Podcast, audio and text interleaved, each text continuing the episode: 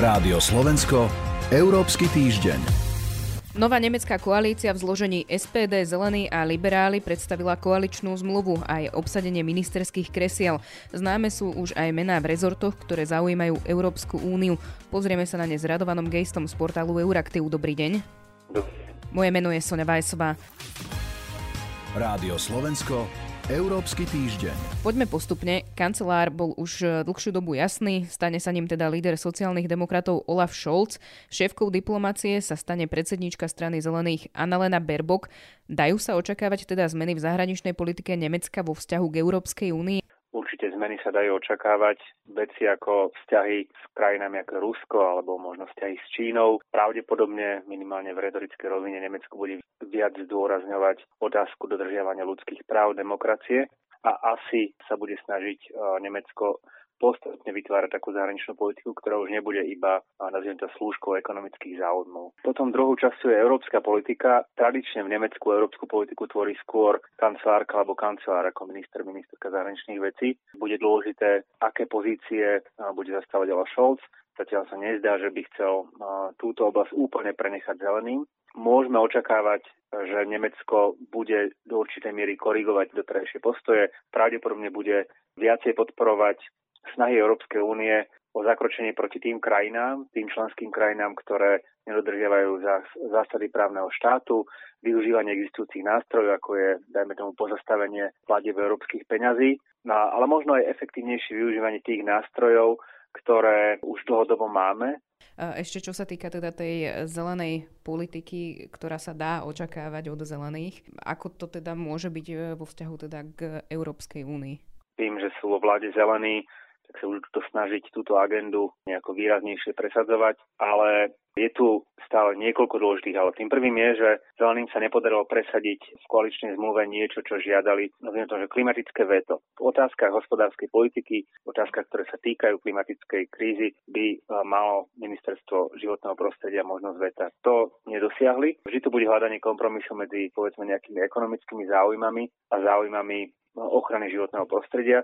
Ukazuje to aj prípad toho, ako sa nová vláda stavia k problematike uhlia. Zelení žiadali o mnoho skoršie ukončenie využívania uhlia, nakoniec to tiež nepresadili. Čiže áno, ako retoricky to bude určite silnejšie. Nová vláda sa hlási k tomu, že Nemecko bude robiť politiku, ktorá zabezpečí, aby sa planeta neoteplila o viac ako 1,5 stupňa Celzia, ale dôležité bude ako bude konať potom eh, v každej eh, konkrétnej oblasti. Ministrom financií by sa mal stať Christian Linder, práve líder liberálov. Čo môžeme ale od neho očakávať teda vo vzťahu k Európskej únii a k finančným záležitostiam, ktoré sa preberajú či už v eurozóne, alebo vlastne celkovo v Európskej únii? S lídrom liberálov ako ministrom financií je samozrejme menšia pravdepodobnosť, že sa bude nejakým zásadným spôsobom meniť architektúra Európskej menovej únie alebo, alebo rozpočtové pravidlá, aj keď cesta nie je úplne uzavretá. Ak čítame koaličnú zmluvu, tak vidíme, že na jednej strane sa v nej hovorí, že súčasné pravidlá poskytujú dostatočnú flexibilitu, na druhej strane je tam aj ochota ísť ďalej v týchto uh, pravidlách. To znamená, sú tam potvorené dvere reformy. Kde sa zdá, že dvere potvorené nie sú, je to budúcnosť mimoriadného rozpočtu, ktorý Európska únia prijala na boj proti koronakríze. Sice tento rozpočet je ako keby jednorázovým, aj bol prijatý ako jednorázové rozhodnutie, ale uvažovalo sa o tom, že mohol by sa z, ne, eh, mohol by sa z neho stať nejaký štandardný nástroj Európskej únie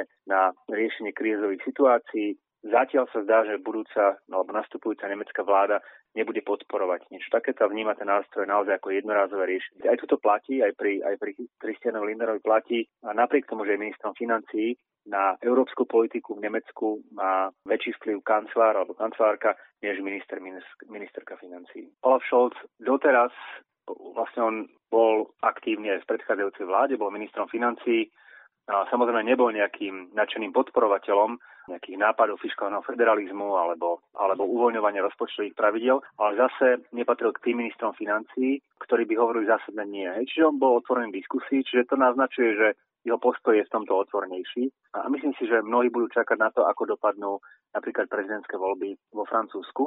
A tým pádom, kto bude tým oficiálnym partnerom Olafa Šolca pri rokovaniach o, o, budúcnosti, o budúcnosti Európy, pretože francúzsko-nemecký tandem ostáva nehovorím, že naj, ako jediný dôležitý, ale kľúčový v takýchto diskusiách. Toľko Radovan Geist, ďakujem vám za rozhovor. Ďakujem do počutia. Rádio Slovensko, Európsky týždeň druhej časti rozhovoru sa pozrieme na reformu spoločnej poľnohospodárskej politiky. Rozprávať sa teraz budem s analytikom portálu Euraktiv Marianom Koreňom. Dobrý deň. Dobrý deň. Poslanci Európskeho parlamentu dali zelenú novej politike, ktorá bude ovplyvňovať podobu poľnohospodárstva v Európskej únii ďalších minimálne 5 rokov. Čo konkrétne teda schválili?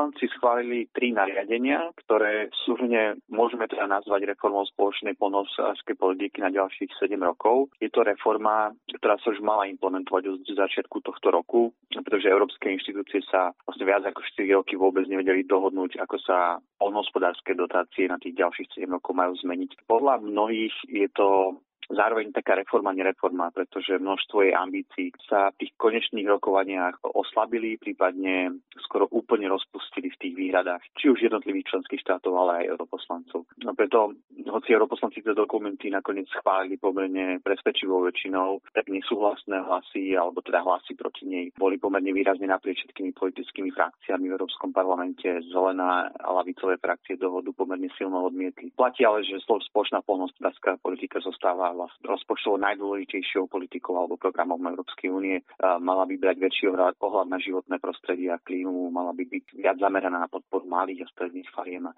celkovo na nejakú modernizáciu a podporu nových technológií v polnohospodárstve. Prečo je tá nová polnohospodárska politika dôležitá, respektíve čo sú jej pozitíva? Súčasťou tej reformy je to, že členské štáty dostávajú pomerne veľkú slobodu, alebo teda manevrovací priestor, ako tie polnohospodárske fondy využijú. Európska únia im dáva také základné rámce, ktoré od členských štátov očakáva, že splnia, ale oni sú pomerne široké, takže naozaj jednotlivé členské štáty si môžu tie dotačné schémy napasovať na to, čo v rámci toho domáceho agrosektora, alebo teda povedzme aj potravinárstva, považujú za najdôležitejšie. Toto ale pre členské štáty môže byť, alebo teraz skôr pre ich vlády, môže byť aj nejakým rizikom, pretože skutočne bude platiť, že to, ako bude vyzerať to poľnohospodárstvo a potravinárstvo za 5 rokov, bude výsledkom politik toho daného štátu a nebude už nejaký priestor vyhovárať sa na Európsku úniu. Čiže napríklad Európska únia, keď to môžem tak uh, povedať, že konkrétne vládam hovorí, že chceme, aby vaše poľnohospodárstvo bolo zelenšie, chránilo biodiverzitu, viac podporovalo malé a stredné farmy a začínajúcich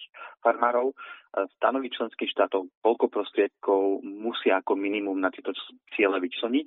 A potom už tie členské štáty už je na nich, ako sa s tým popasujú a ako sa na to nastavia dotačný systém. Ak má aj niekto výhrady voči tej reforme teraz na európskej úrovni, tak ono sa všetko dá ešte vyriešiť, respektíve vylepšiť na tej národnej úrovni. Zaznieva kritika, o čom tá kritika vlastne je?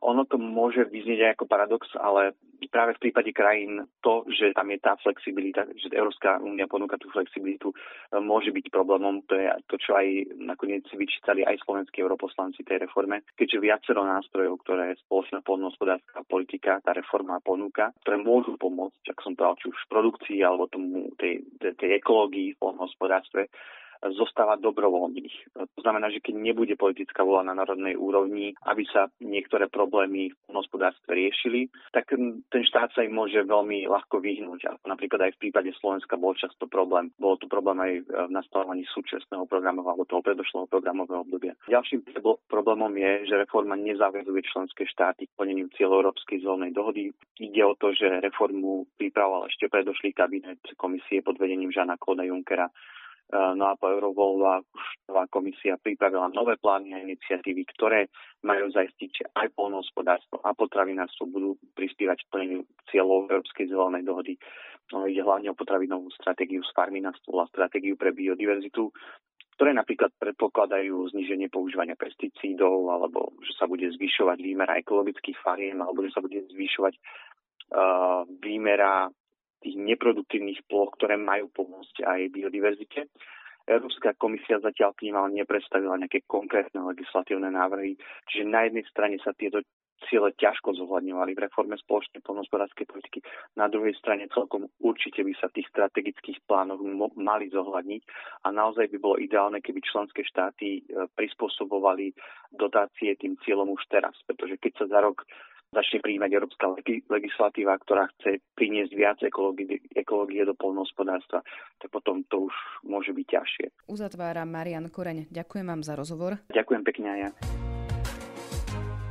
Relácia Európsky týždeň je na konci. Za pozornosť ďakujú portál Euraktiv a Sonja Vajsová. Rádio Slovensko, Európsky týždeň.